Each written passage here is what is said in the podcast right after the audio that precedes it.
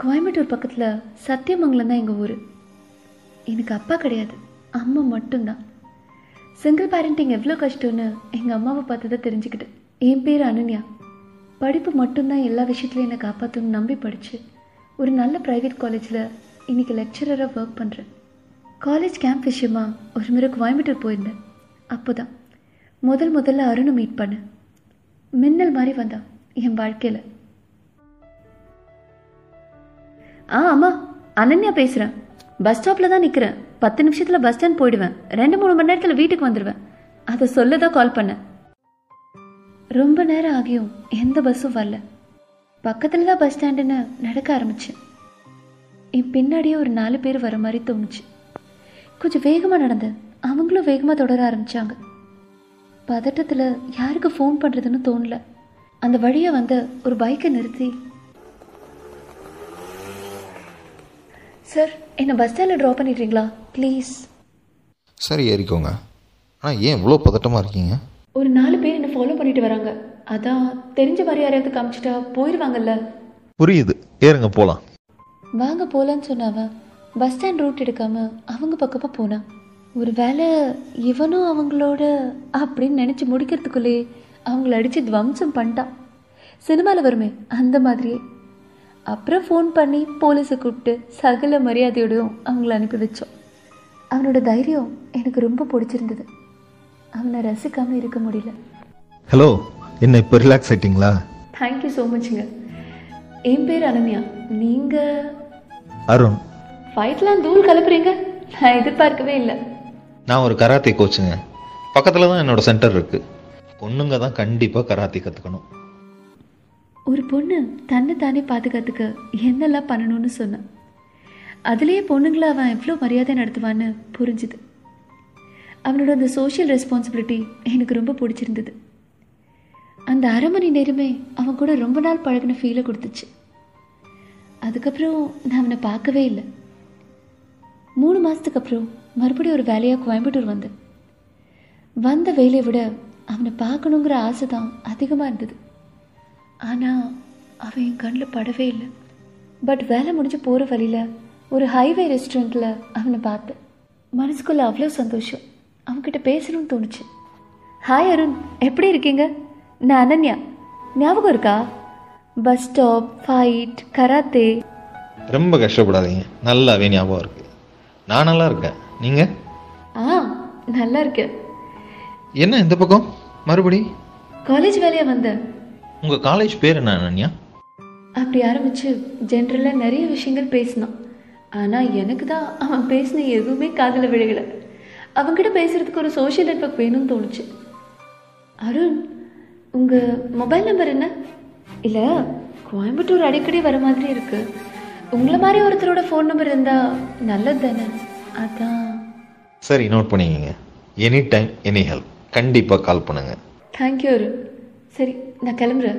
பாய் வீட்டுக்கு வந்த அன்றைக்கி நைட்டு அவனுக்கு மெசேஜ் பண்ணணும்னு தோணுச்சு. நூறு முறை ஃபோன் எடுத்து பார்த்துட்டு வேணான்னு வச்சுட்டேன். ஆனால் அது ரொம்ப நாள் நிலைக்கல அடுத்த நாள் காலையிலேயே அவனுக்கு கால் பண்ணேன். ஹாய் அருண். அனன்யா. இல்லை ஃபோன் நம்பர் கரெக்டாக இருக்கான்னு செக் பண்ண தான் கால் பண்ணேன். வேற ஒன்றும் இல்லை. நிஜமாவா? நம்பிட்டேங்க. அப்படியே சில கேஷுவல் டாக்ஸ் போச்சு. அவனுக்கு பிடிச்சது பிடிக்காதெல்லாம் தெரிஞ்சுக்கிட்டேன். அதோட அவன் ஃப்ரெண்டு கல்யாணத்துக்காக எங்கள் ஊருக்கு வரான்னு தெரிஞ்சுக்கிட்டேன். அவனை பார்க்கறதுக்காக அந்த கல்யாணத்துக்கு போனேன். ஓய் அனன்யா என்ன இந்த பக்கம்? மாப்பிள்ளை உங்கள் ஃப்ரெண்டு பொண்ணு என் ஃப்ரெண்டு அப்படியா? எப்படி தெரியும்? நானும் அவ்வளோ ஒன்றா தான் படித்தோம் அனன்யா உங்கள்கிட்ட கல்யாணத்துக்கு வரேன்னு சொன்னேன்ல. என் ஃப்ரெண்டு யாருன்னு நீங்கள் கேட்கவே இல்லையே. மாப்பிள்ளை தானே? இல்லைங்க கல்யாண பொண்ணு. அதான் கேட்டேன் எப்படி தெரியும்னு. அது வந்து அருண். சரி ஓகே நிஜத்தையே சொல்லிடுறேன். உங்களை பார்க்க தான் வந்தேன். போதுமா? அது சரி. அப்புறம் அருண் உங்களை பற்றி நிறைய சொன்னீங்க. ஆனால் உங்கள் ஃபேமிலி பற்றி சொல்லவே இல்லையே. என் ஃபேமிலியா ரொம்ப பெரிய ஃபேமிலிங்க நிறைய சொந்தக்காரங்க எனக்கு. பெரிய ஜாயிண்ட் ஃபேமிலின்னு வச்சுக்கோங்களேன். வீட்டுக்குள்ளே போனால் எப்போவுமே சந்தோஷம் மட்டும்தான் இருக்கும். அவ்வளோ அழகான ஃபேமிலி எனக்கு. அருண் உங்கள் ஜாயிண்ட் ஃபேமிலியில் என்னையும் சேர்த்துக்கிறீங்களா? பர்மனெண்ட்டா பெர்மனண்ட்டாவா அனன்யா அவசரப்பட்டு எந்த முடிவும் எடுக்க வேணாம். என் ஃபேமிலியை ஒரு முறை வந்து பாருங்க. அப்புறமும் இதே தாட் இருந்தா கண்டிப்பா டிசைட் பண்ணலாம். அருண் நான் சீரியஸாக சொல்லிட்டு இருக்கேன் நானும் சீரியஸாக தான் சொல்றேன். நீங்க நெக்ஸ்ட் டைம் கோயம்புத்தூர் வரும்போது கண்டிப்பா பாருங்க.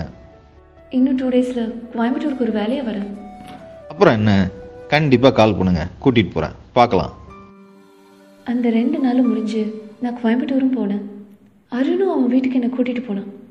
அவன் சொன்ன மாதிரியே ரொம்ப பெரிய வீடு தான் உள்ள வாங்க அனன்யா. இவங்க தான் என் அம்மா என் அப்பா தாத்தா பாட்டி அத்தை மாமா சித்தி சித்தப்பா. எல்லாரும் சேர்ந்து ஒன்றா தான் ஒரே வீட்டில் இருக்கோம்.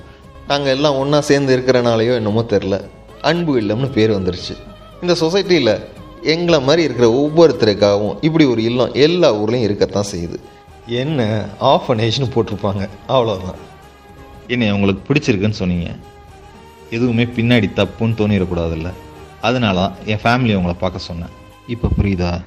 ரொம்பவே நல்ல புரியுது அருண் நான் நினச்சது நிஜமாவே தப்பு தான் ஆனால் உங்ககிட்ட ஒன்று கேட்கணும். தப்பாக எடுத்துக்க மாட்டீங்கல்ல? இந்த மாதிரி நிறைய கேட்டிருக்கேன் நான்யா நோ இஷ்யூஸ் சொல்லுங்கள் அது என் ஃபேமிலி என்னமோ ரொம்ப சின்னது தான் நானும் என் அம்மாவும் மட்டும்தான். அவ்வளோ சின்ன ஃபேமிலி உங்களுக்கு ஓகே தானே?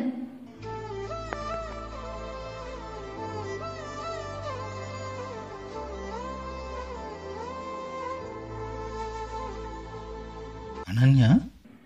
என் பேரை கூட அனன்யா அருண்னு மாற்ற ஆசைப்படுறேன். உங்கள் ஆசை ரொம்ப அழகாக இருக்குது எனக்கு ரொம்ப பிடிச்சிருக்கு.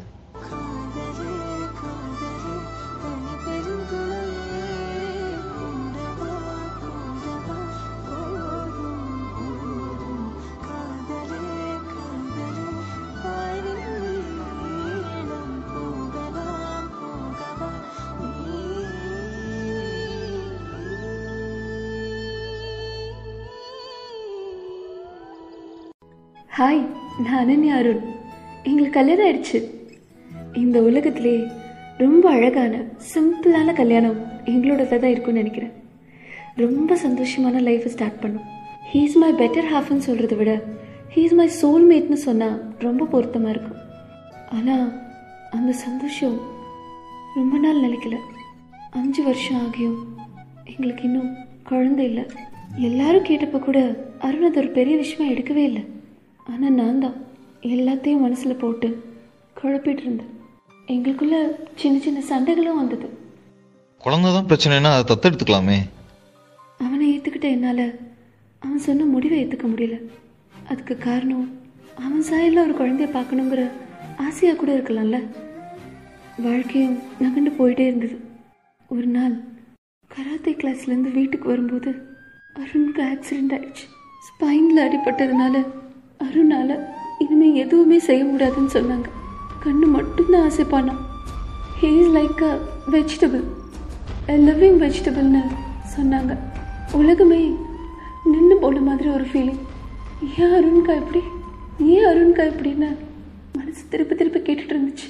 ஆனால் அவங்க சொன்னதில் ஒரு விஷயம் என்னன்னா நம்ம பேசுகிற எல்லாமே அருணுக்கு கேட்கும்னு சொன்னாங்க.